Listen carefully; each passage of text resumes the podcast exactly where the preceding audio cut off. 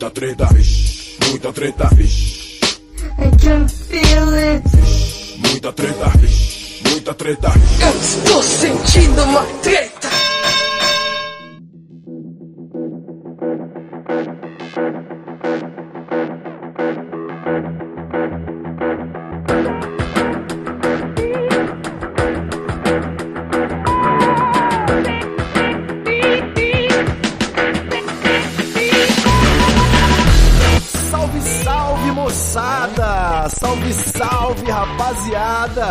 Meus queridos ouvintes do Treta Talks, o podcast do treta.com.br, o seu podcast sobre as tretas do apocalipse, as tretas do mundo atual. Aqui quem tá falando é o Ivo Neumann e eu tô aqui mais uma vez muitíssimo bem acompanhado dela, de volta, Laura Cristiana!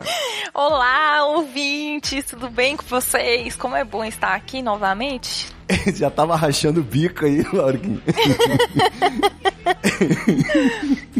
Como é que estão as coisas aí em Brasília, minha filha? Nossa, não, aqui, assim, né? Tô em casa, tem mais de dois meses já, né? Vai mais de dois meses mesmo. E tá aí uma loucura, né? Assim, continua em quarentena, né? Distanciamento social, mas eles já estão querendo abrir as coisas tudo de novo. Afrouxando. O governador falou que quer reabrir o comércio aos poucos, não sei o quê. Mas, cara, tá uma bagunça, porque vocês estão vendo, né? Até manifestação tá tendo, então, lá na esplanada, então. Todo domingo, né? A boiada. A esplanada parece que é outro mundo, assim. Lá continua tudo a mesma coisa. É, Exatamente. Só, só na, na, na- na periferia, assim, nas satélites, que as coisas mudaram um pouco, né? Meu Deus. Bom, a gente tá aqui no Treta Talks. Eu dei um tempo com bancada, eu fiz uma, um plano pra poder fazer um, digamos, um downsizing do programa, né, do Treta Talks, diminuir a, a duração dos episódios, com um convidado só pra poder dar mais atenção pro convidado e também pra ficar mais fácil de editar. E a gente tá tendo essa oportunidade agora, né, Laurinha, de finalmente conversar só nós dois aqui, porque geralmente tem sempre um outro, um outro enjoado falando alguma coisa, um Charles, um Escobar. Então agora um, um Guilherme Afonso, né, que é pior ainda. Ah, sim. Então aqui agora a gente vai poder trocar uma ideia, né, cara? Conversei com o Charles aí no episódio passado e a gente agora finalmente vai conseguir bater um papo, né? A gente já conversou muitas vezes fora, fora do programa, né? Fora do ar, trocando uma ideia sobre trabalho, sobre essa doideira que é a vida corporativa, né? O capitalismo que sodomiza a nossa natureza humana. E trocando uma ideia surgiu essa possibilidade da gente falar desse tema. Pra contextualizar os ouvintes, né? Não, não sei nem se o ouvinte sabe, eu tô aqui no Espírito Santo, Laura Cristiana é do Gama, em Brasília, e a gente acompanha, né, a série da vida de Laurinha Cris, que não é, não é muito monótona, tem, tem sempre uma novidade, né? A sua vida é meio agitada. Eu lembro que você, Deus. de ouvinte, passou a participar aqui do programa, e aí depois veio com um papo de que no seu trabalho estavam querendo que você fizesse um podcast corporativo, né? Descobriram que você trabalha com podcast fora do, do trabalho. Depois, na outra semana, a gente foi gravar, você tava eufórica, parecia que tinha usado droga. Na verdade, você tinha ganhado um carro de presente. Aí Pois na outra é, semana, menina. você tava. Faz o Você tava baú. péssima, parecia que tava usando droga no rebote da droga. E na verdade, você tinha batido o carro, tava com a coleira cervical da vergonha. E, eu não assim, eu bati, vou bateram em mim. Bateram É, em né? mim, é diferente. Você contou essa história aí no último episódio que a gente gravou com bancada aqui no Treta Talks. Uhum. E eu lembro também que eu fico acompanhando no Twitter, arroba Relabucho, e cada hora é uma história. Tipo, você falou que tá, comprou um celular, tava não sei quantos meses sem celular. Não sei como que alguém vive sem celular. Depois foi numa entrevista de emprego com, pra uma empresa grande aqui, concorrente do Treta Talks, inclusive. Tá sempre com a novidade acontecendo. Então eu quero saber qual que é a a novidade do momento. E você não acha que isso é meio imperativa, não? Não, então, eu não sou hiperativa, viu? Inclusive, quando eu era criança, já fiz vários exames, depois de adulta, mas eu, eu realmente não sou. o negócio é que é- eu não sei, tem uma coisa em mim que sempre atrai muita novidade, muita confusão, muita. Tipo assim, cara, sei lá, já apanhei de uma velha. É o apito de chamar doido, né? É, sempre tá rolando algumas coisas muito loucas, assim. E na verdade, já, já passou o tempo que eu achava ruim. Hoje eu só acho engraçado. Mas realmente, apesar dessa vida movimentadíssima aí, né, todas essas coisas, é, eu estive sim na zona de conforto aí. Durante muito tempo. Inclusive, quando você me chamou pra gravar, né? Você falou assim: ah, é, vamos falar sobre alguma coisa de boa, assim, zona de, na, dentro da zona de conforto. Eu falei, Ivo Neuma, o assunto é esse, zona de conforto. Esse é o tema. é, eu, só pra fazer um parênteses, né? Porque com essas mudanças no Treta Talks, eu decidi que eu não vou mais me aperrear com o programa, né? Tava se tornando uma obrigação, um compromisso de ter que gravar, ter que juntar o pessoal, ter que escolher um tema, fazer uma pauta. E a única coisa que tá rolando é coronavírus e pandemia. Então eu falei, agora eu quero ter prazer em gravar, vou simplesmente ligar pros brother, trocar ideia, focar no convidado, né? Deixar o papo fluir livre livre, sem pauta, e falei, quero ficar num tema que seja na sua zona de conforto, né? E você respondeu, então esse vai ser o tema. Sim. Explica é pra gente. Calma aí, só pra fazer um adendo aqui, é engraçado você falar esse negócio do que estava se tornando uma obrigação, porque assim, desde que eu comecei a trabalhar com podcast. gente, perdão, mas eu parei de gostar de um jeito. E é. você acredita que eu escuto pouquíssimos agora? É Nossa. trabalhe com o que você gosta e nunca mais goste daquilo, né? É, é. odiará aquilo para sempre. É bem isso mesmo. Exatamente. Mas então, Vamos lá, posso começar do começo? Eu vou juro que vou ser breve. Storytelling é todo seu, minha querida. Tá bom. Então, é, na verdade, essa quarentena, assim, ela trouxe esse ponto de reflexão, acho que para todo mundo, né? Estou aqui, né, na minha humilde residência desde o início de março e o Gama continua mais louco do que nunca estamos faz, fazendo home office, assim, a, meio que o fluxo continuou, tudo certo tal, mas eu acho que a falta de ficar quatro horas diárias dentro de um ônibus fez eu achar espaço para novas coisas, né? Na minha vida. Tá sobrando tempo aí, Laurinha? Tá sobrando tempo, pois é, exatamente. E aí é, eu comecei a pensar em várias coisas, assim. E eu também comecei a pensar que, apesar de eu achar que eu não estava na zona de conforto, porque eventualmente eu estava sempre reclamando, né, do meu trabalho, da minha vida, das coisas. Na verdade, eu estava na zona de conforto, sim. Porque se eu estava achando tão ruim esse tempo todo, porque, gente, já são quatro anos lá. se eu tava achando ruim esse tempo todo, por que, que eu já não tinha me movimentado assim para fazer alguma outra coisa, sabe?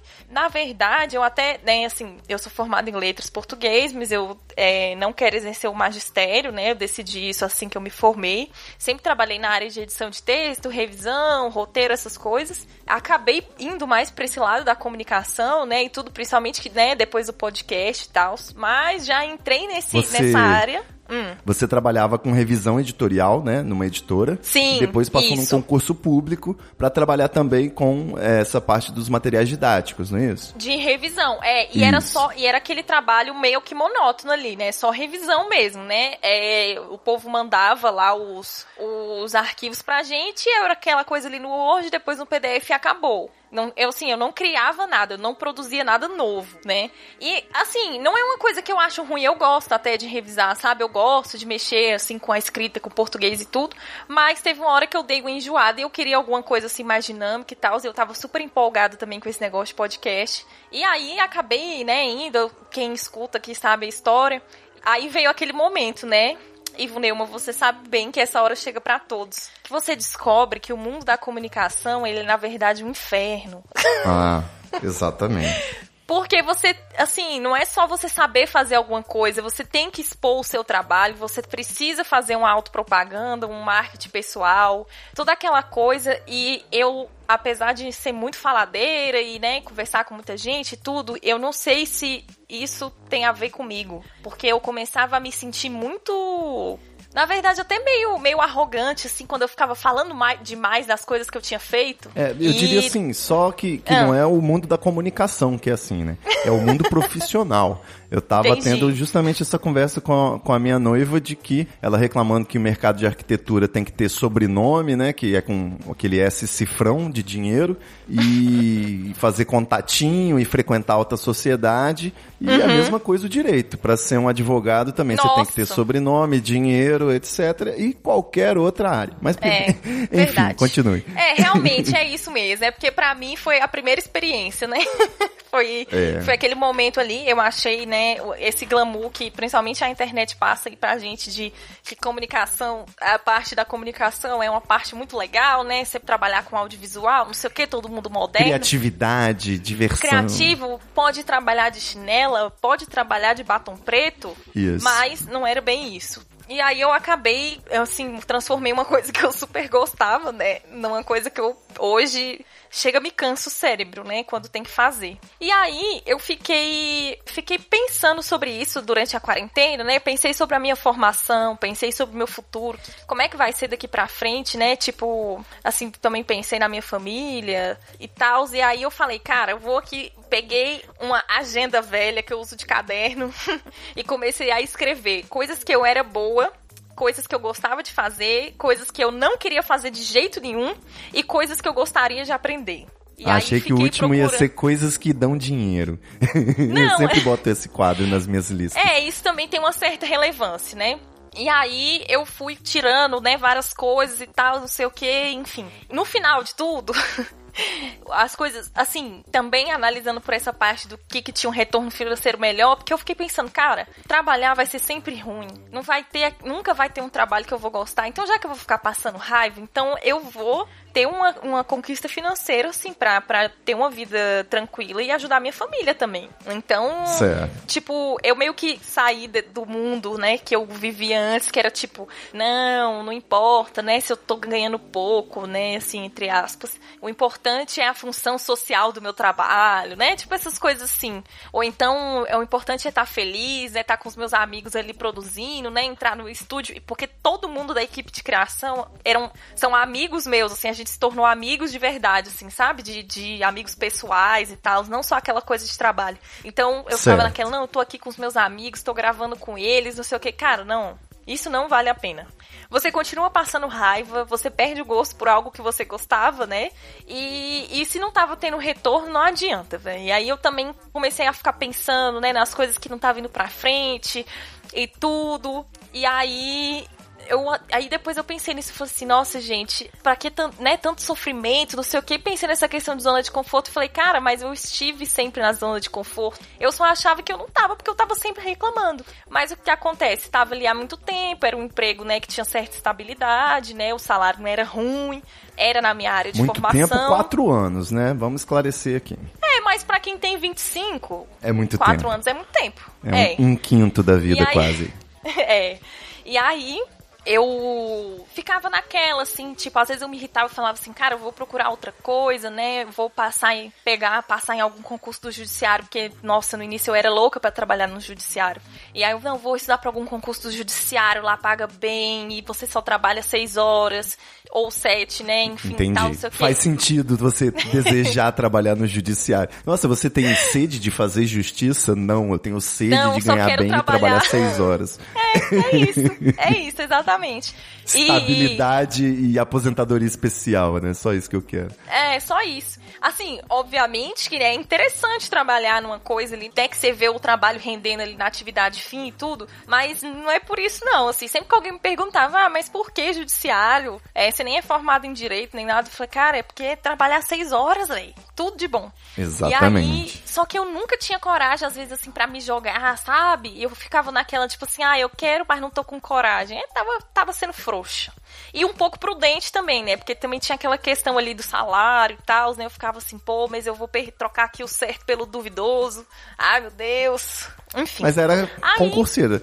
Você não largou o trabalho, você ficou estudando enquanto você trabalhava no- no, Isso, seu, no- isso, na fiquei. sua vaga atual. Só que eu também fiquei procurando coisas em outras firmas, assim, sabe? Tipo, principalmente que fosse agregar um pouco mais, assim, nas coisas que eu queria aprender. Mas, tipo, eu nunca tinha coragem de ir até o final, assim. Inclusive, quando rolou essa entrevista lá da, do TikTok chinês lá, Meu Deus do céu. pra ser moderadora de conteúdo. É porque eu não sei pronunciar o- o- esse nome, mas é tipo Kwai, Kawai, alguma talvez coisa assim. Kawaii, talvez Kawaii. por isso que você Não não, é conseguiu a fala. vaga, né? É, não, então, é, na verdade, era a entrevista foi em inglês, né? eu acho TikTok que chinês. é, é o TikTok chinês. Eu acho que eu, só- eu não consegui porque eu não sou fluente em inglês. Porque, tipo, assim, de, de início mesmo, né, já, já tem aquela, aquela barreira tudo bem que eu ia ser moderadora de conteúdo no Brasil, mas, né, enfim. Mas tudo bem, a males que vem para bem, né? Foi importante passar por isso. E aí, mas eu nunca tinha coragem mesmo, assim, sempre ficava pensando assim, não, eu não vou começar do zero em outra coisa. Porque quando eu, quando eu decidi que eu ia pro judiciário, eu pensei assim, cara, eu vou resetar tudo, vou ficar aqui no trampo só fazendo a obrigação, assim, um trabalho mais operacional, né? Não vou assumir nenhum projeto, não vou fazer nada. E vou fazer faculdade de Direito direito, porque aí eu já consigo fazer um, um concurso de analista e não continuar sendo técnico, né? E aí, uhum. mas também não tive coragem de ir. Aí eu fiquei pensando assim, não, é mais fácil eu pegar o que eu já tenho e só incrementando, né? Fui fazer especialização, fui fazer outros cursos, né? Curso de audiovisual, não sei o que. Fiquei nessa. Mas na verdade eu só tava me enganando ali, né? Aí eu, na quarentena que eu pensei nisso tudo, eu falei assim, cara, velho, é o seguinte, chega. Olha, tipo, como é que o mundo tá, velho. A gente tá entrando em colapso, então eu vou entrar em colapso. Vou entrar em colapso também. Entrou em colapso eu... também? É, não, na verdade nem foi, né? As pessoas que acham que foi, mas na verdade eu acho que foi uma das decisões mais em paz, assim, com, com paz de espírito que eu tomei. E aí eu falei, cara, eu vou fazer tudo que eu sempre quis fazer e vou fazer coisas que eu quero fazer, não vou ficar mais preso a esse negócio e tudo. E nessa, nesse mapeamento que eu fiz aí, tipo uma matriz SWOT, né, de, de forças e fraquezas, coisas que eu gosto, que eu não gosto, que dá dinheiro, que não dá dinheiro, eu fiquei pensando por quê? Só me levavam para dois rumos, né? A faculdade de jornalismo ou uma faculdade de TI. Porém, velho, eu já desiludi do jornalismo aí, porque pense bem, né? Quem temos de jornalista hoje em dia? Caio Coppola, Joyce Hasselman, Alan Terça Livre. Meu e aí eu pensei, meu Deus, pois é, eu pensei, cara, isso vai ser muito trabalhoso. Eu vou fazer uma faculdade de quatro anos, tudo de novo, do zero, sabe? Para ter que ficar chutando cachorro morto, eu não vou fazer isso não, eu não vou fazer isso comigo não. Só que a minha, a minha, o meu interesse no jornalismo sempre foi trabalhar com jornalismo de dados. Eu não sei porque eu sempre gostei. É, eu sempre gostei disso, né? Na minha faculdade, eu fiz pesquisa em, com estatística de variantes linguísticas no Centro-Oeste, né? E tudo. E meu, meu, minha monografia foi sobre análise do discurso é, no webjornalismo, que também tinha, né? Essa, esse tipo de análise, né? Categorizar alguns termos, algumas coisas, especialmente quando a gente estava falando do, do MBL. E aí eu falei, cara, beleza, jornalismo de dados. Aí eu fiquei pensando, o que, que eu vou fazer com isso, né? É, vou ficar aqui mostrando os dados que o país é desigual, que as coisas são tudo lascada mesmo. É. Ninguém nem vai me ouvir. E aí depois vem um, um doido desse aí, um, um, esse jornalista aí da direita, faz uma fake news lá, posta um vídeo tosco no YouTube e tá tudo certo, entende? Virou a, descobri... o jornalismo virou a arte de falar o que as pessoas querem ouvir, né? Isso. Que é isso que dá, isso que dá clique, isso que é. gera banner. Exato. Inclusive, um beijo aí pro Sleep Giants Brasil que tá conseguindo desmonetizar as fake news. Muito e, bem. E aí, eu fiquei pensando, falei, véi, numa coisa que tinha a ver com o que eu gosto de fazer. Tomara que esse eu não perca o gosto. que eu sinto que tem uma, uma função social ali e tal. Até porque a minha ideia, assim, do serviço público sempre foi de atender o povo, porque eu já estive do outro lado, né? Na verdade, eu ainda estou, né? Mas, assim, por exemplo, hoje certo. eu trabalho numa autarquia que mexe com programas educacionais e eu sou uma aluna de escola pública. Eu estudei a vida inteira em escola pública. Eu fui aluna que comeu a merenda da escola pública, eu fui aluna que usou o transporte escolar, eu fui aluna que usou o livro didático de lá. Então, eu sei da importância dos programas e, e eu, eu sei o que, que é viver aquilo ali, sabe? Eu, eu tipo, assim, Tem lugar tô... de fala fala, né? É, eu não tô trabalhando ali, tipo, aqueles povo que a gente fala que é comunista de gabinete, assim, sabe? Não, não é isso. Eu sei o que que tá acontecendo. Isso. E aí eu fiquei pensando no que que eu poderia usar disso, assim, do meu trampo atual, né? Porque aí eu, assim, poderia que são, tem muitas coisas que eu já tenho conhecimento ali dos programas e tudo mais, sair dessa parte de, de, de assessoria de comunicação. E o que, que eu posso fazer para melhorar com as coisas que eu gosto de fazer? Então, descobri que eu queria trabalhar com dados ainda, né? Que, o que me levou para o jornalismo de dados. E que é uma coisa que você trabalha, né, pro, pro Estado, você sabe como é que é, meu filho. O negócio ali é tudo bagunçado. Os bancos de dados, tudo quem não, sa não sabe de onde que tem, não tem registro de nada, as coisas vêm tudo mal preenchida, nossa, uma confusão. E isso sempre gera problema pra gente conseguir analisar, fazer, criar os indicadores, ver onde que tá precisando de mais coisas, sabe? Por exemplo, é, o estado de São Paulo é, o, é um dos estados que, que tem, sei lá, uma das melhores notas lá na prova do IDEB, lá, né, naquelas coisas, mas é o que menos recebe recursos do governo, assim, do governo federal. Perfeito. Então, tipo, só que você não pode tirar só por isso e dizer assim, ah, é porque o estado de São Paulo é um estado bom e o governo de lá consegue se sustentar sem o governo federal. Não é isso, são vários dados que precisam ser analisados, né? Quais são os programas, qual que é o perfil social dos alunos de lá, como que é a família, né, do paulista, enfim, todas essas coisas, né? Por que que um, um aluno que tá no interior de outro estado não consegue atingir a nota dele e tal. Então eu decidi que ia trabalhar com isso. Falei, cara, eu vou trabalhar com dados, velho, e é isso. E tipo, e não é uma atividade fim, né? É, é uma atividade meio, ali é uma ferramenta, né? Eu posso usar em qualquer coisa. Então, sempre a gente vai ter que estar tá fazendo análise análise de dados, mexer com banco de dados, trabalhar com tudo isso. Mas cada vez mais, grande, né? Cada vez mais. Mas aí vinha um grande problema. Eu sou formado em letras português e trabalho com comunicação. Eu não sei nada de banco de dados, eu não sei nada de TI, eu só uso meu computador para entrar na internet, entendeu? É. E, tipo, eu fiquei naquela, eu falei, véi, ah, não, olha, vou fazer sim. Fiquei pensando, nossa, vou ter que aprender estatística, é, programação, um monte de coisas. Você pulou falei, do português pra matemática, né? É, mas eu falei, não, mas eu vou. E, e também tem uma outra coisa, né? Que eu tenho uma amiga que ela é economista, formada lá pela UNB também, e agora ela está trabalhando por conta própria, né, fazendo uma ação de mapeamento, né, dos óbitos do coronavírus. Aqui em Brasília, ela fez um mapeamento que, que ficou muito bom, que é tipo assim, é, o maior índice de contaminação era no plano piloto, né, que é o, a parte rica. Porém, o maior índice de mortalidade era na periferia. Porque apesar oh, dos ricos, né, foram eles que trouxeram para Brasília, né, porque foi uma família que estava de férias para Itália, que foi o que veio para cá e trouxe o primeiro, o primeiro caso foi com Todos os estados, né? Todos os estados são assim. é verdade. Aqui no Espírito que, assim, Santo foi um hum. filho da puta que veio do aniversário da Gabriela Pugliese, lá da irmã. Ele Não deu acredito. uma dedadinha na sacolinha de MD, contaminada com coronavírus, e trouxe aqui pro Espírito Santo. Maravilhoso. Nossa, filho da puta. gente. E aí, e tipo, e, só que essa galera não morre, assim, eles, né, conseguem ter todo ali o, o, o tratamento tudo certinho e estão vivos, né? E o pessoal que é mais da, da quebrada, assim, eram menos, muito, muito menos casos mesmo, mas praticamente metade estava morrendo. E eu conversando com ela, acabei ficando muito inspirada, assim, também por conta disso, né? E a gente conversando uma vez, né, sobre isso e tal, a gente estava pensando, cara, o que que acontece é, com a esquerda no geral, né?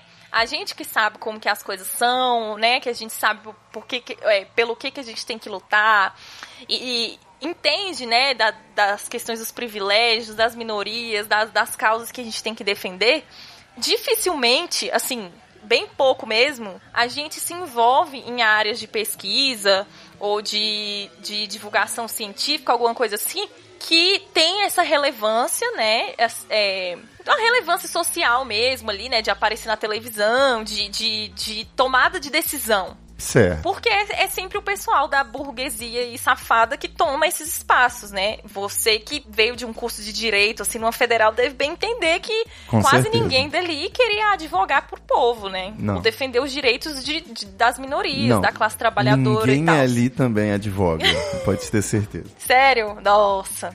Então, e aí, essa minha amiga tava falando isso, ela falou, cara, na economia, eu acho que eu era a única pessoa que pensava assim na questão de economia social, desigualdade, economia do trabalho. O pessoal só queria mexer com o mercado financeiro, especulação, é, fazer investimento, não sei o que, no máximo, assim, fazer um concurso, trabalhar aqui, né, nos ministérios e também continuar fazendo as coisas que não, não devem fazer. E aí eu fiquei pensando, cara, é isso, velho. A gente precisa ocupar esses espaços. Porque, assim, beleza que é importante carregar um ideal e tudo, mas eu fico pensando que eu poderia fazer muito mais pelas coisas que eu acredito tendo acesso a essas ferramentas e esse conhecimento que basicamente tá sempre na mão da direita, sabe?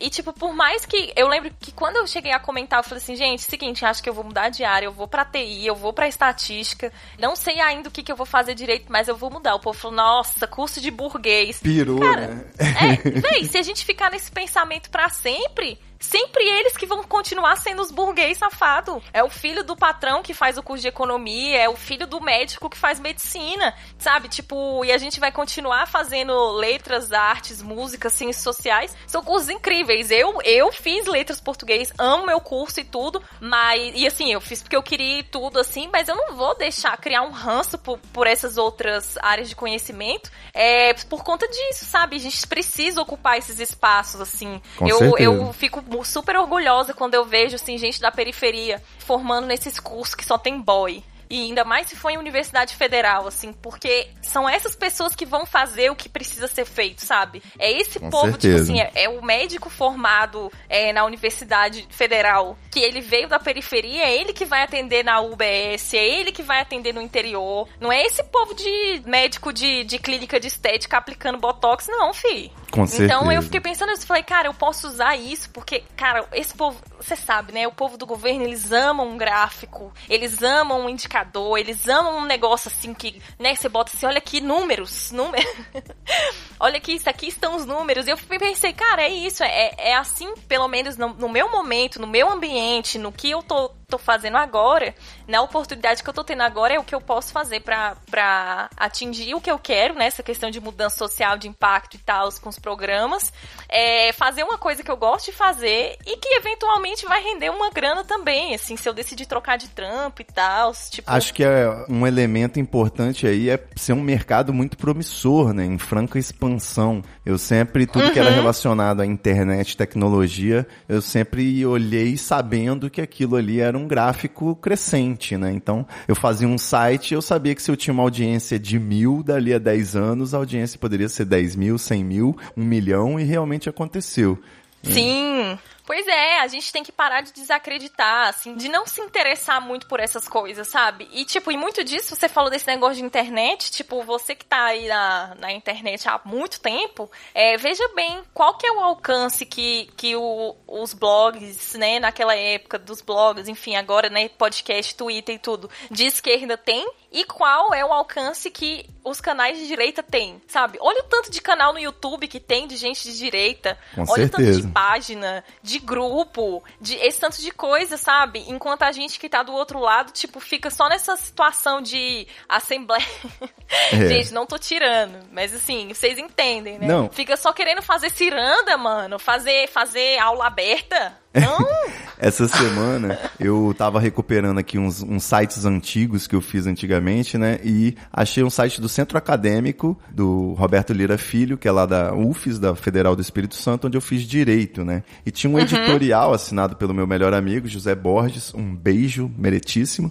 E ele ele dizia, né, que a, a nossa democracia faliu, é uma falácia. A democracia representativa, ela é apenas mais um mecanismo de manutenção das desigualdades sociais. Isso fica óbvio quando você faz os primeiros períodos de direito, né? E na sequência ele dizia: agora nós temos ferramentas tecnológicas que vão substituir a democracia. A gente vai ter uma democracia direta através dos aplicativos, das conexões, da informação. Isso vai começar naturalmente nos países ricos e depois vai vir para os países pobres. E aí eu mandei para ele esse link para ele matar a saudade, né? Ver o layout velho do site lá e tal. E mandei para ele: expectativa, a internet vai trazer a democracia direta. Realidade.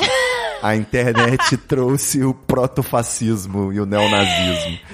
oh, meu Deus, rindo pra não chorar. É isso que você falou, é ocupar esses É. espaços. É, né? É. é sempre o capitalismo ele vai sempre favorecer a concentração, né, e a, e a injustiça. Então, antes a gente imaginava que a informação foi democratizada e estava ao acesso de todos. Na verdade, Uhum. hoje a gente tem duas empresas bilionárias, né, com duas, assim, algumas empresas, né, dividindo e fatiando a internet.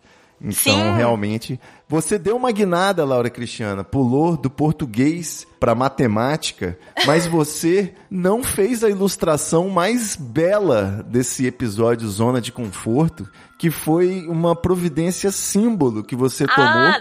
Que eu vou dizer o seguinte: a, a- eu tenho uma lista de afazeres, né? Que ela vai desde a, passar na, na banca para comprar cigarro até coisas como fazer um curso de DJ psicodélico, né? Tirar o passaporte, fazer aquela tatuagem das costas todas que vai demorar algumas sessões. Então eu tenho tarefas do dia junto com lá pro fim aquelas tarefas de longo prazo, né? E muitas vezes com isso, você o troço tá anotado ali, eu não preciso me preocupar de lembrar e você acaba ficando acomodado, né? Ficando na, naquele conforto de esperar o tempo passar para aquilo acontecer naturalmente, como diria o pagode, mas não é assim que acontece. A minha noiva, ela tem, desde que a gente se mudou, já faz alguns meses, ela tá falando que queria colocar uma rede na varanda, mas a gente foi deixando, foi deixando e acabou não acontecendo. Então, é, faz a gente morrer de inveja aí agora, Laura. Então, é porque assim que eu tomei essa decisão, a gente, o que, que a gente faz quando a gente quer ganhar um ânimo, né, pra, pra mudar outras coisas, né? A gente precisa cumprir tarefas menores, assim, aquela coisa. Então eu pensei, cara, eu vou Boa. pegar tudo aqui que eu tô enrolando pra fazer há muito tempo e eu vou pegar as que eu consigo fazer mais rápido, assim, que tá, né, mais ao meu, meu alcance, e eu vou fazer porque isso vai me dando um ânimo, assim, pra eu continuar, sabe? Eu vou vendo as coisas acontecendo. Porque se você quer mudar e você pega uma, uma tarefa, assim, do Hércules, sabe? Complexa, né? Fazer o curso de discotecagem. Eu vou passar meses Isso. estudando essa porra. Você acaba desistindo. E aí, qual que era a primeira coisa que tava na minha cabeça? Colocar uma rede no meu quarto. Era um sonho ter uma rede no quarto. Porque aqui em casa tem a rede na varanda. Mas a rede no quarto, ela é assim, simplesmente perfeita, né? Você pode dormir mesmo, assim, virar, né? Passar a noite nela. Você pode balançar ali quando você tá querendo fazer nada, ver um filme, ver alguma coisa, ler um livro. E foi a primeira coisa que eu fiz. Me levantei, fui ali na lojinha, comprei os, os ganchos ali. Dei um jeito aqui que meu pai que tinha uma parafas- parafusadeira sinistra. E penduramos a rede e depois. E eu tinha uma rede já antiga aqui em casa, mas depois eu fui ainda comprei uma maravilhosa no Mercado Livre. A rede chegou super rápido. é sério. E foi assim, foi a melhor coisa. E é muito engraçado como as coisas são simbólicas, porque depois que eu pendurei essa rede, eu me senti capaz de tudo e qualquer coisa. Sério. Você ticou esse item da sua lista, né? Sim. Então você ganhou um troféu da vitória. eu, Parecia que era eu- uma pedra assim em cima, sabe? Que eu só tirei a pedra de cima e pronto, agora tá tudo certo. Exatamente. Quando eu vejo aquelas. Eu fiz um- alguns cursos de organização pessoal, né? E Uhum. eu vejo o pessoal fazer aquele quadrante, né? O que é importante, o que é urgente. E aí você Uhum. bota os quatro, as quatro grupos ali, o que é importante e urgente, o que é importante, mas não é urgente e tal. E eu sempre tenho um quadrante que eu boto na frente de todos esses, né? Que é o que é mais fácil. Você começando pelo que é mais fácil, aquilo já sai da sua lista, já li- libera um, um espaço aí na sua carga mental e tira aquilo da sua frente já para você se concentrar nas próximas coisas, né? E aí você já tem aquela sensação de concluindo a tarefa mais complexa, você encerrou várias tarefas porque você fez outras mais rápidas antes. Né? É, dá pra você é, desmembrar também, é uma tarefona, né? Em tarefas mínimas, assim, né? As. Como é que o povo fala? Não é mini tarefas, mas enfim. E aí também é uma coisa que ajuda bastante, né? Tipo assim, ah, eu quero, sei lá, dar uma faxina na, na casa, assim, véi, vai quebrando, tipo, ah, arrumar o banheiro, limpar a geladeira, sei lá. Mas, assim, de, de qualquer forma, foi. Esse, esse negócio da rede, eu acho que, tipo assim, talvez nem fosse a mais fácil de fazer. Mas eu acho que também era, era a que, tinha, que ia ter mais impacto, assim, porque também já tinha uns dias que eu acho que eu tava, assim, tão enjoada quando eu tava sentada trabalhando, sabe? Que às vezes eu olhava pra cama e a cama, tipo, eu me proíbo de deitar nela durante o dia, senão eu durmo, né? E aí eu ficava pensando, caraca, Uma a boa rede, estratégia. Né? É, porque eu sigo os comandos de Drauzio Varela, que diz que a cama é só pra dormir. Então, Boa. senão o seu corpo não reconhece, né? Mas tá. E aí eu ficava pensando nessa rede, na rede. E como a gente tá todo mundo em casa, a rede da varanda tava sempre ocupada. que agora tá todo mundo confinado, né? E eu falei, não, velho, vamos, vamos dar esse jeito, enfim. E aí depois disso, velho, é tipo quando você desbloqueia um mapa do GTA, assim, sabe? Nossa, a rede, desbloqueei tu, todos os bloqueios da minha mente, assim, me sentia uma, uma mulher super capaz. Eu falei, não, agora vai, meu filho, eu tenho uma rede no meu quarto, quem pode me parar? Ninguém pode me e parar. Foi um, e virou um símbolo bacana para se relacionar com essa sua mudança diária, né? Que é essa guinada de, de profissional que você pode estar. Tá, você está iniciando, né? Em desenvolvimento Sim. dela. Eu... E o mais engraçado disso é porque, assim, eu sempre vejo nesse, tipo nesse, nesses papo coach, né, de zona de conforto, saia da sua zona de conforto, não sei o quê, que é também como se sempre precisa ser uma coisa que é muito é, trabalhosa, né, penosa, aquela coisa e tudo. Mas veja bem, assim, sair da minha zona de conforto é, não necessariamente foi pra, pra viver sofrendo aí, acordar 5 horas da manhã e dormir um, duas horas, sabe? Eu saí da zona de conforto para deitar numa rede e balançar.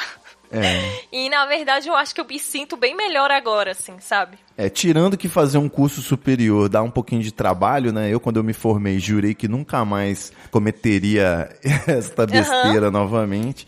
Mas, às vezes, eu acho que era para isso que eu pedi para você trazer essa ilustração que eu achei maravilhosa. Inclusive, vai ser a capa desse episódio, que é a gente sai da zona de conforto com o objetivo de entrar numa zona de conforto maior ainda, né? Eu uhum. acho que uhum. se você, se você em quatro anos ficou acomodada com a sua profissão, eu com meus bons dez anos também de profissão burocrática, né, bancária, uhum. você acaba caindo numa mesmice, né? Acaba que você esgota as possibilidades que você tinha de explorar a sua carreira e tudo mais. E aí a gente, quando pensa em sair da zona de conforto, é porque a gente deseja ficar mais confortável, né? Então eu acho até que poderia, a gente poderia dizer que está entrando na zona de conforto ou procurando a zona de conforto, querendo entrar na zona de conforto, ou o conceito que eu acho que é melhor é saindo da zona de desconforto, né? Você está se mexendo porque você ficou desconfortável. Exatamente. Exatamente. A cama não estava não tava sendo suficiente, precisou da rede, né, para sua zona de conforto. Sim. Parece que é, que é bem isso, que a zona de conforto, na verdade, ela é sempre uma zona de desconforto. Porque isso. assim, por exemplo, ah, você só, meio que muda de emprego, para melhorar, né? Pra ralar mais, exatamente, sabe? Tipo, tudo bem que você pode até trabalhar mais um pouco e tal, não sei o que, mas não é exatamente isso. Você não tá saindo pra, tipo, véi, se, se massacrar ali. Você tá saindo de um lugar que tava te fazendo mal, só que você não tava percebendo, ou você não tava querendo acreditar também, ou então achava, tava meio conformado, achando que ia ser pra, assim para sempre, mas nossa, eu acho que até agora, pelo menos, eu não me arrependi. Inclusive, estou gostando bastante. então, Boa. vamos ver. E eu também não vou mais usar essa expressão zona de conforto quando eu estiver debatendo o tema de um episódio do Treta Talks com algum convidado, porque, afinal de contas, a gente não quer a mediocridade. A gente quer que o convidado fique instigado, né, a participar de algo novo, desafiador. Então, nada de zona de conforto. Eu sempre falei, né? Falei assim, que papo é esse, mano, de sair da zona de conforto? Eu quero é ficar na zona de conforto. Se eu, uhum. se eu tô na zona de conforto, daqui ninguém me tira. Mas tá aí respondido, né? A questão é que justamente quando a gente quer sair da zona de conforto é porque já não tá mais tão confortável assim. Eu, é, é eu, isso mesmo. Eu sempre tive, assim, com relação a essa questão você para de fazer esse barulho aí, Laura Cristina. Desculpa, foi uma caneta. aquele tique, é que, ne... oh, é tique nervoso de ficar é de... apertando a caneta, assim, quer ver? Não, não era não. É porque eu já tava marcando o ok no, no compromisso de gravar hoje com você. É sério. Você tá jogando post-it fora da sua agenda, Não Laura era um post-it. Esse, esse era o marcado mesmo. Inclusive, vou até te mandar uma foto você ver é, aí, que é verdade. Por falar nisso, você ouvinte desse episódio aí, você pode assinar assinar o Treta Talks a partir de R$ 4,20 por mês para você ter acesso ao nosso grupo secreto que vai também te enviar episódios semanais extras do Treta Talks. Eu e Laura Cristiana, e antes de começar a gravar esse episódio, a gente estava debatendo né, sobre agendas, agenda de papel, agenda virtual eletrônica, foi um papo muito legal. Então, se você é assinante, corre lá no grupo ou no seu e-mail que já chegou o episódio extra. Se você ainda não é assinante, treta.com.br barra assine a partir de R$ 4,20 por mês. Não é isso, Laurinha? É isso aí, gente. A Cira que tá super legal. A gente, gente, inclusive, olha, eu já vou até soltar aqui um spoiler. Ivo Neuma teve uma ideia que, nossa, se ele não patentear essa ideia amanhã, eu vou patentear, que é pra ele não perder dinheiro. Então você É. vá lá, assine e escute, porque é um negócio, assim, diferenciado, viu? Boa, é dica pra, pra vida. Pra vida. Mas, Laura, eu vou te falar o seguinte, com relação a esse dilema, né, vocacional aí, de o que fazer da vida, né, eu sempre tive essa dúvida, né, a gente deve fazer o que gosta de fazer, a gente deve fazer o que a gente é bom naquilo, né, ou a gente deve fazer o que dá dinheiro, no fim das contas. O que te dá algum outro tipo de realização, do tipo, muda o mundo, salva vidas, alguma coisa nesse Entendi. sentido. Então, assim, a opinião do. A gente conversando sobre isso, né? Meus irmãos também, quando foram decidir o que fazer, eu reparei que o meu pai e a minha mãe deram a mesma resposta, né? Eles acham que você tem que fazer aquilo que você é bom. Porque se você é bom, naturalmente você ou deve já gostar daquilo, ou vai ter um prazer naquilo pelo fato de você ser bom, dominar aquilo, né? Eu achei. E que o dinheiro viria também com certa naturalidade ou a realização. E assim, tirando a parte do dinheiro, realmente eu sempre busquei gostar, assim, acho que tem uma coincidência, né? Por exemplo, a coisa que eu mais gosto de fazer, o que eu faria se eu ganhasse na Mega Sena, né? É escrever. Eu sou roteirista, redator e eu continuaria escrevendo. Mas é aquilo. Quando você tem que fazer um, um roteiro de audiodrama totalmente sobre área de seguros e financeira e jurídico, não é mais tão divertido. Então, trabalho é trabalho, né? Suor é suor. O modelo capitalista faz a gente trabalhar dessa forma, né? Inclusive de forma a não ficar com a, a riqueza que a gente produz mas me chamava atenção, assim, com relação a essa questão do que fazer, me chamava atenção a diferença que eu tinha de pai e mãe. A minha mãe, enquanto professora e pedagoga, ela fez concursos públicos e tinha aquela famosa estabilidade. E eu ficava furioso, porque ela sempre fazia projeto de Dia das Crianças, Dia do Estudante, levava material, fazia coisa em casa, comprava com o dinheiro dela, e ela nunca Aham. recebia uma promoção, não recebia um aumento, nada por isso, né? Então eu Sim. falava, pô, o serviço público gera a estabilidade e gera essa frustração. Por outro lado, meu pai sempre, ele chegou a trabalhar em agências de publicidade como desenhista, mas depois fez a própria agência, e depois começou a trabalhar como um profissional liberal, né, autônomo, fazendo arte, ele é, ele é artista plástico, fazendo também ilustrações e depois, aos 55 anos, ele decidiu começar a fazer tatuagem. Então meu pai virou um tatuador também, além de artista plástico. E isso, assim, foi uma guinada muito grande e eu sempre vi ele naquela de ter que se virar, né? O profissional autônomo, ele recebe um dinheiro, às vezes pode parecer que é muito, que ganha bem, e ele vai ter que viver seis meses com aquela grana, né? Porque vai vir uma crise, não vai mais entrar, trabalho. Então, eu sempre vi os dois lados, a, a, a parte boa e a parte ruim das duas coisas. E por isso que eu tenho uma vida dupla, né? Um emprego em que eu trabalho com um ofício sério e também faço o Treta, o site que me complementa a renda, faço o podcast Treta Talks e faço esses outros trampos de roteiro, né? Que são mais divertidos, que é o que eu realmente faço por prazer. E aí, Laura Cristiano, até inclusive isso que gerou um dos, uma das nossas melhores conversas, né? Que foi quando você estava sofrendo de estresse, né? Você chegou, acho que a ter uma- um burnout, uma estafa, assim como o Charles Peixoto do episódio anterior, a gente conversou sobre isso semana passada. Eu também tive que ir no psiquiatra pedir remedinho, porque eu tive um burnout. A- burnout não, estafa, né? Que a- ainda não existe A hora do. Rivotril, ela chega pra todos. Exatamente. Tomei muito alprazolam, tô tomando um valde valdoxanzinho da massa, é bem caro, inclusive não é da massa nada, mas eu falei pra você que eu meio que descobri como lidar com a, a vida corporativa, né, engolir o sapo que a gente tem que engolir no trabalho, lidar com chefe filha da puta, colega de trabalho preguiçoso, incompetente, essas coisas. E eu falei pra você que você tinha que imaginar, né, que tava rolando uma grande gincana e que aquilo ali poderia ser divertido, que você não, não precisa também se estressar tanto com aquilo, pode ser só uma grande brincadeira ou um faz, no seu faz de conta, né? Tipo uma vida é bela, né? Tô tentando Sim. glamorizar a escravidão, mas enfim. Eu quero saber, Laura Cristiano, o que, que você, você que decidiu agora partir para os dados, né? O que, que você acha? Você acha que a gente tem que se submeter a essa gincana capitalista? Você acha que a gente tem que seguir os nossos sonhos? Você acha que uma boa escolha foi o que eu fiz de ficar no meio termo, né? Tipo, meu irmão, eu tenho um irmão que ele quer sair de um, de um emprego desse aí, não posso falar qual, porque senão pode queimar uhum. o filme dele. Ele quer sair do emprego e eu falei assim, tá, mas e aí você vai fazer o quê, né? Você vai trabalhar com o quê? Você já pensou? Que... Aí ele falou assim, não, o problema é né? só falta isso pra eu sair. Quer pensar na próxima perspectiva, né? Descobrir o que, que eu quero. É, o é. que, que você acha? A pessoa faz o que ela gosta, ela faz o que ela tem talento, hum. ou ela faz o que dá dinheiro e realização? tá. É, primeiro, cara, eu amo essa sua analogia com a gincana. Eu, foi uma coisa que mudou a minha vida. E eu sempre, eu acabei levando, pregando essa palavra para os meus colegas de trabalho. Eu falava, gente, o Ivo me ensinou que o trabalho é uma gincana. E que assim, o você tem que ver o seu prêmio no final. O meu, no caso, é ter as contas pagas. Isso, então, tudo era uma grande, uma grande gincana ali e tal.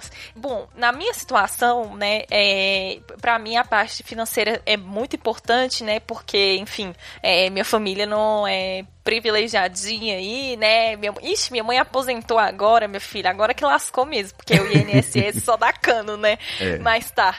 E aí, enfim, eu, eu, vou precisar, eles vão precisar de mim no futuro, né? Então eu também não posso escolher uma coisa assim, ai, ah, só se vou seguir meu sonho, vender minha arte na praia, não dá.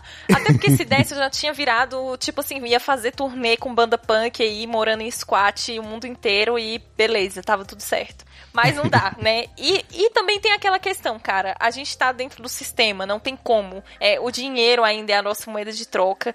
Foi até uma coisa que eu já comentei com você antes, né? Que foi porque, assim, eu sou filha de trabalhadores, né? Moro aqui no, na, na roça, aqui do Distrito Federal. Sou aluna da escola, fui aluna da escola pública. Tive a grande oportunidade de crescer num Brasil é, com muita esperança, sabe? Com, com oh. que o, no, o, nosso, o nosso olho ainda brilhava. Então eu Na tive época a, que a nossa bandeira era vermelha, né? Exatamente. e eu tive a oportunidade de fazer uma faculdade federal, porque se não fosse isso, talvez eu nem teria feito, né? Porque a gente realmente não tinha condição de fazer. Ou se eu fizesse, ia ter feito por um FIES, um ProUni aí da vida, qualquer coisa que o Estado me desse uma ajuda. E assim, eu cresci com essa oportunidade, que foi algo que minhas irmãs não tiveram, né? Porque elas são bem mais velhas do que eu. E eu fiquei, eu sempre ficava pensando, e de, depois eu fiquei pensando, eu falei, cara, eu cresci com toda essa esperança, com todos esses sonhos, né? E tudo, porque a gente podia sonhar naquela época. Para ficar forte para enfrentar o bolsonarismo. É. e agora, e agora simplesmente eu vou, eu vou baixar a cabeça, eu vou, vou deixar tudo isso, tipo, ah, passou, acabou, os tempos bons acabaram, sabe? Não é.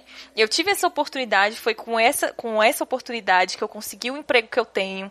E assim, e é com aí beleza, não parou por aqui, sabe? É, eu também lembrei, eu não sabia do, da história da sua mãe, mas eu lembrei muito do seu pai que virou tatuador já bem mais velho, né?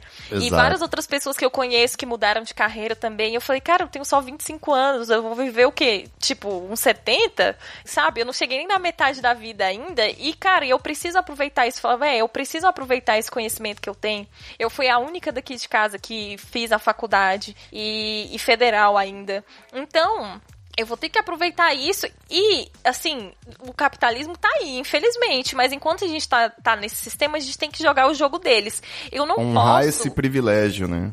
É, eu não posso levar uma vida de ideais e, tipo assim, ver minha família passando fome, ver minha mãe morrendo doente, sem medicamento, sem, sem um hospital, sem alguma coisa, eu não vou fazer isso. Então, assim, se o meu pai, Lula, me deu a oportunidade, né, de eu ascender, assim, na vida e tudo, né, a classe média ascendente em ascensão dos Lula 1 e Lula 2, é, então eu vou usar isso a favor, da, né, assim, do, de quem eu posso, do que posso. E, e assim, aí já é uma questão minha, né, eu acho que nem todo todo mundo é obrigado, usar o que eu aprendi fa a favor da sociedade. Agora, beleza. Essa é a minha questão. Só que eu entendo que tem gente, tipo, amigas minhas também que estudaram comigo e tudo, que essa parte financeira é o de menos, sabe? São pessoas assim, que têm herança, que, que os pais estão super tranquilos, ou então, tipo, tenho amigas minhas que são servidoras públicas e que, e que fazem meio que nem você, assim, tipo, tem o trabalho ali, o trabalho mesmo ali, CLT ou 8112, que seja, é, ali durante o dia, faz só o operacional, faz o mínimo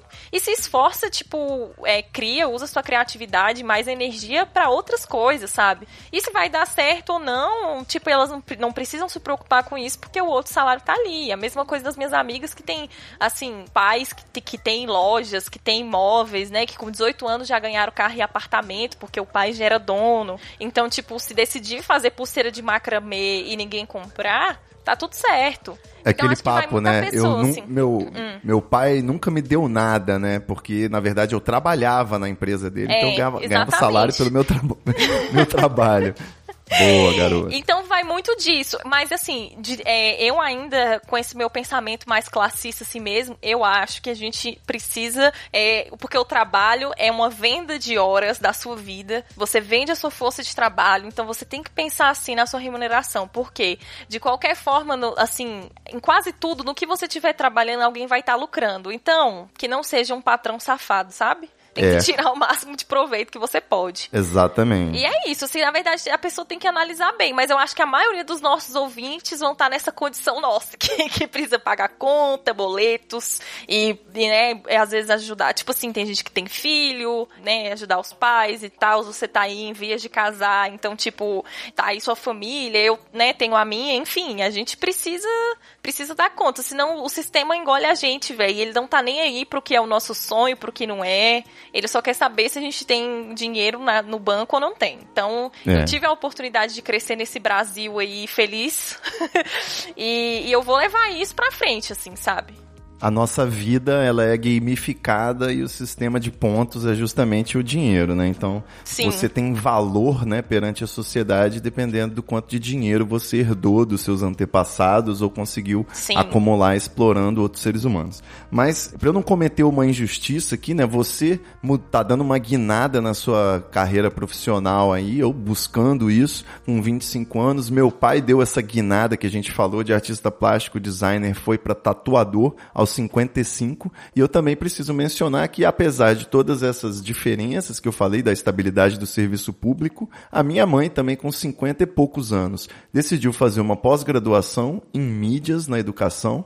Começou, assim, por causa do treta mesmo, de me ver fazendo blog. Ela, desde 2000 e pouco, ela tem o blog dela, né? Ela publica notícias aqui do, do Espírito Santo, faz artigos, textos, até mesmo poesias, né? Grandes textos que ela escreve e muita coisa também ligada à educação. Ela fez essa pós-graduação aproveitando esse aprendizado do blog e hoje ela tá aí, eu não sei nem se eu posso falar, mas tá para assumir aí alguns cargos que são relacionados à coordenação, né, da educação, coordenação pedagógica, justamente ligada a essa parte tecnológica, EAD, info- internet, né? Então, Ai, maravilha! me, me parece que as pessoas têm o pleno direito de mudar de, de área ou de pelo menos mudarem de vida profissional e pessoal, assim, em qualquer momento, né, de suas vidas. Aquela famosa música clichê do Pedro Bial do Filtro Solar, né, que fala que a maioria das pessoas de 30 anos não,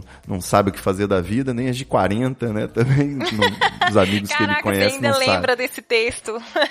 Ah, eu, é eu isso. nunca esqueço de passar filtro solar desde então. Mas enfim, eu, eu tenho essa profissão séria, eu tenho essa busca incessante por produzir, criar coisa pra internet, né? Que é, na verdade, um hobby que de vez em quando rende uma grana. E eu sempre fico me perguntando, né? Será, igual você, será que eu tô é, dando o máximo dos meus privilégios, né? Será que eu tô entregando o melhor pra sociedade?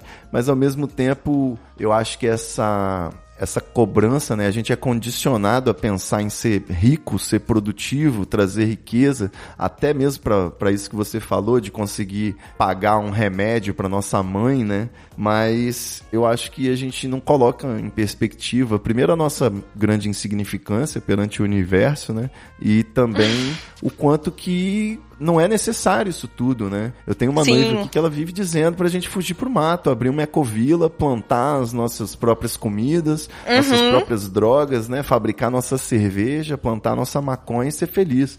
Então, Sim. eu muito me pergunto também pra que que a gente trabalha tanto, né? Por que, que a gente sofre tanto? Por que, que não pode ter um- uma semana com uns quatro dias úteis, uma carga de Sim. uma carga de jornada de trabalho de quatro horas diárias, né? Eu acho Ou que de, É, a jornada de seis horas lá do judiciário. É, do Pra bancário receber também. no mínimo 8 mil reais. Exatamente. E o, o que me interrompeu todo esse processo de autoconhecimento e planos e planejamento e tudo mais é o coronavírus, né? Então, Sim. o Covid me fez suspender os meus planos. Eu coloquei, assim, uma tarja na minha lista de tarefas que são coisas que eu só posso retomar a fazer depois que o isolamento tiver acabado, né? Depois que tiver achado uma cura, uma vacina, porque eu não vou, não vou sair tão cedo.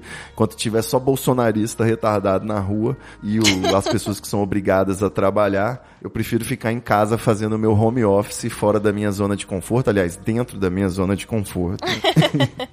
Como que tá aí pra você? Assim, por que que pra você o, o Covid, ele foi um gatilho, né, pra você? Ou você acha que tem alguma outra coisa que fez você dar essa chacoalhada e, e dar essa guinada de 360 graus na sua vida? Olha, assim, pode ter várias coisas, né? Vários, assim, vários pontos e tal, as coisas que eu passei nos últimos anos. Porém, a questão do- da quarentena, né, do coronavírus, eu acho que deu um arremate, assim, porque foi aquela coisa de tudo que nós fizemos até agora. Assim, entre aspas, né? Tudo que nós fizemos até agora, do nada, perdeu-se, né? Virou fumaça. Por conta de um vírus, assim. Então, Como tipo, assim? Não, não gente entendi. Você tá Não, querendo é dizer que a civilização nossa- fracassou? É, basicamente isso. Entendi, todo, agora todo, entendi. to- é, todo o trabalho que a gente fez, assim, entre várias coisas, todas as coisas que a gente construiu, e eu digo coisas materiais, né, também. Tudo isso, do nada, assim, foi meio que colocado abaixo, assim. Pensa bem até na questão do próprio capitalismo e entrando em colapso, né? Isso. Por conta disso. Então eu fiquei pensando, cara, é. Como é que é aquela frase do tudo que é sólido desmancha no ar? Não conheço. Eu acho que foi o Karl Marx que falou isso, mas enfim. E aí eu fiquei pensando, falei, cara, olha só como que a, a fragilidade, né, das coisas, a fragilidade que tem as coisas. Às vezes a gente tá ali se empenhando tanto num negócio, fazendo um trabalho assim tão, né, que você tá ali, não, não sei o que, vai dar certo, não, eu vou estudar pra isso e eu vou focar nisso. E tipo, apesar de não ser o que você quer, por exemplo, não era exatamente o que eu queria lá, lá no meu trabalho, mas eu tava empenhada. A gente fazendo um monte de coisa e aí veio o vírus e tudo foi suspenso, todas as ações foram suspensas, todos os, os encontros técnicos, visitas nos estados, Exato. encontro dos municípios, assim, pausa, parou, parou tudo, parou tudo. E aí, vamos resetar. Que, que a gente vai fazer?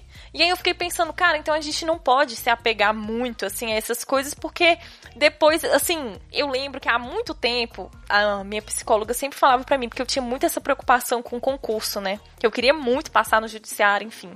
E aí ela falava assim, Sara, vamos supor que amanhã os concursos sejam proibidos, o que, que você vai fazer da sua vida? E aí eu sempre falava pra ela, eu falava, para menina, isso nunca vai acontecer não.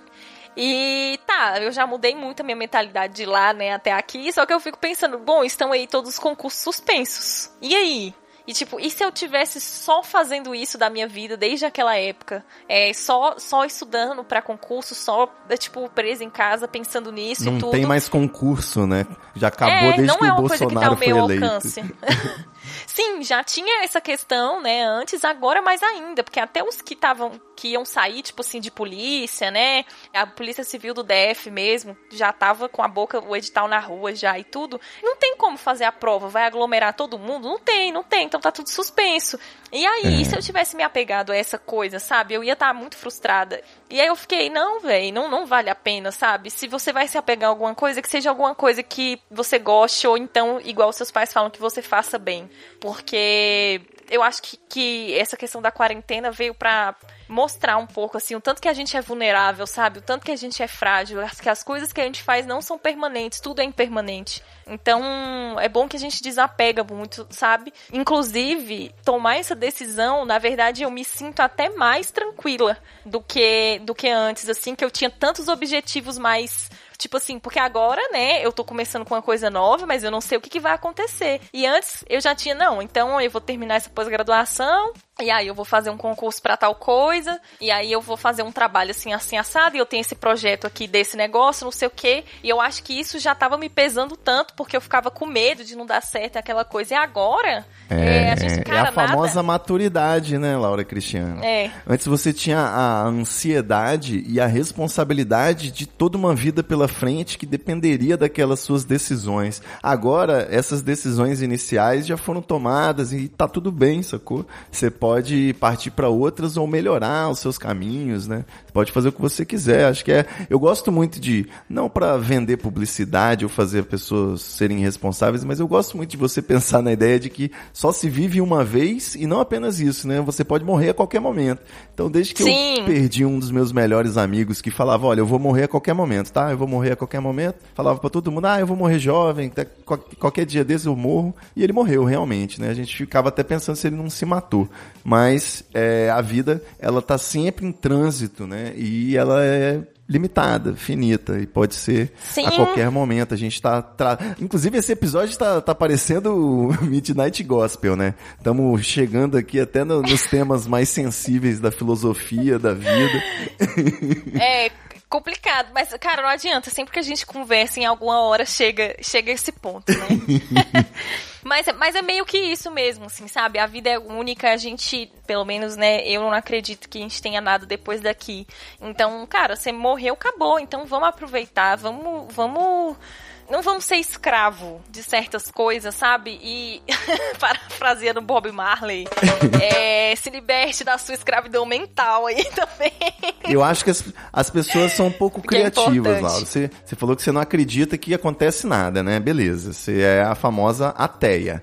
Não sei, ateísta. As Uhum. religiões também é tudo uma quiba da outra, né? Porque, ah, vai- você vai pra vida eterna no reino de Deus. Aí outro fala, ah, você vai pro, pra vida permanente no jardim de Alá. Aí outro, ah, Uhum. não, o negócio aqui no nirvana de Buda. E é tudo a mesma coisa, que é o mesmo conceito chatíssimo de céu, né? Que é tipo Sim. a viagem, Paraíso. né? Todo mundo de branco sentado na grama.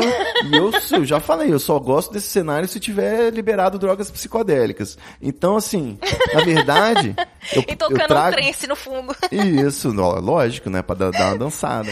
Agora, eu trago aí a possibilidade de várias outras, né? Tem a possibilidade de você ir pro inferno, né? Também. Algumas religiões tratam o inferno dessa forma, mas de você ir pro céu ou inferno e não ser nada do que eles te dizem, né? Ser apenas dois partidos disputando, o partido do alto e o partido de baixo. E aí você vai, vai trazer aquele seu dois ladismo pra vida pós-morte. E eu também tenho Nossa, aquela que coisa de droga!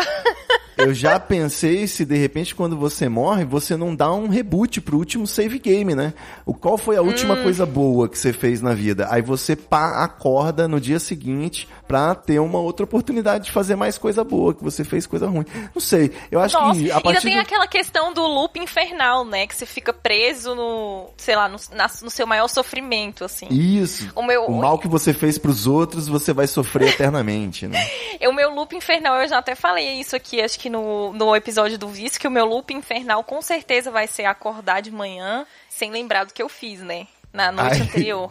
Esse é o meu loop infernal, assim. Então vai ser uma eterna, um eterno apagão de, de vodka barata. Tá de boa, Laura. Não, eu, não eu tá tava não. pensando aqui. Ivo Neumann, eu tava não tá pensando não. aqui em fio incandescente, fio de arame incandescente na uretra, ao som de fácil, extremamente fácil do J Quest tocando em loop. Eu não sei, eu tava pensando em algo pior. Não, nossa, vai... não, Beleza não, pura. Laurinha, vamos finalizar esse episódio?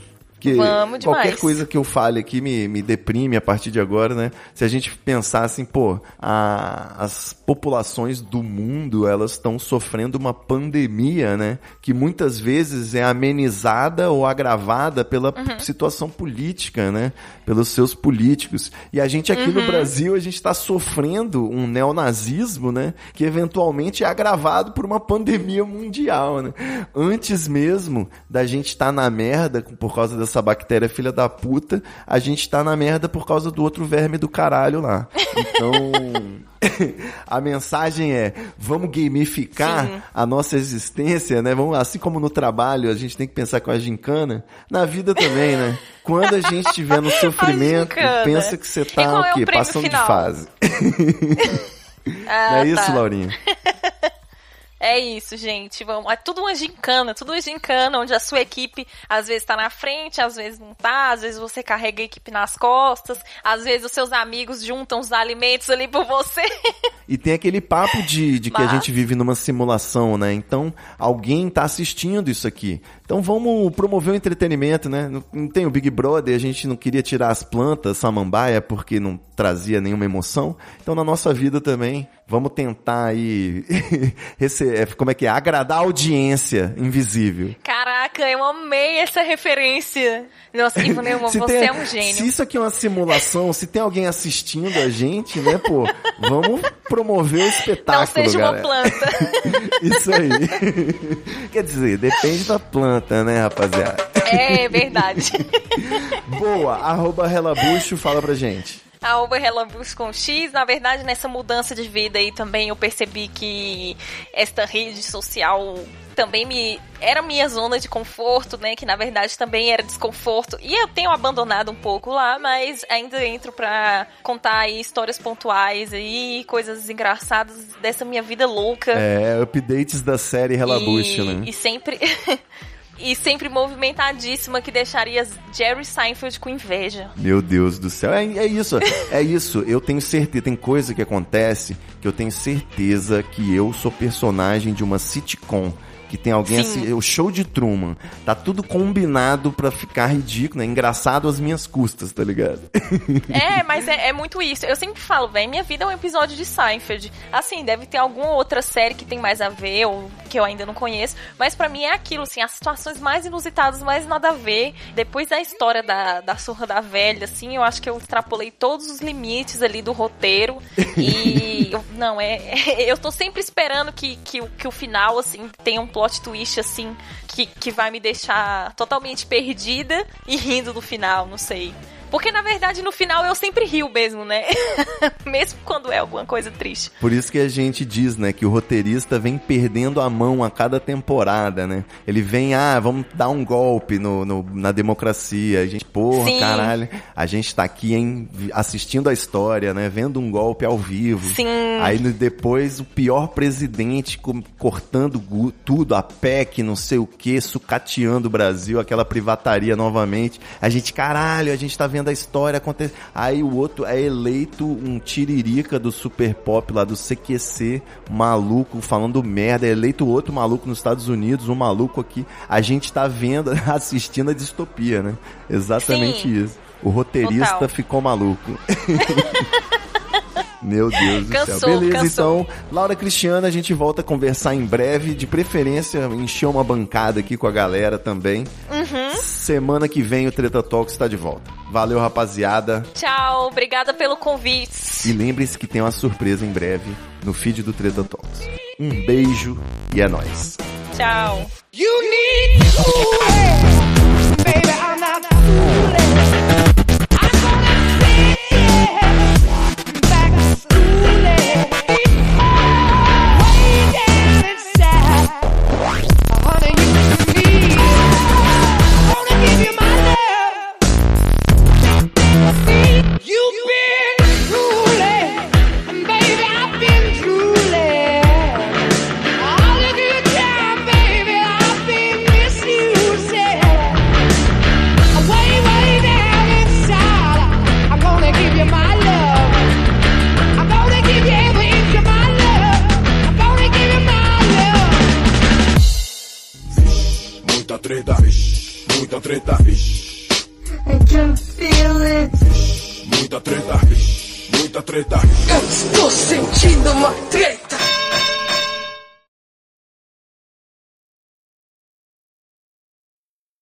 Boa, Laurinha. Rapaz, que surpresa é essa, hein? Pode contar?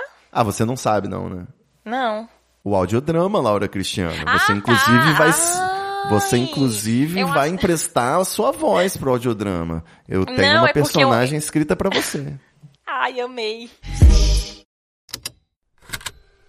Estalo Podcasts.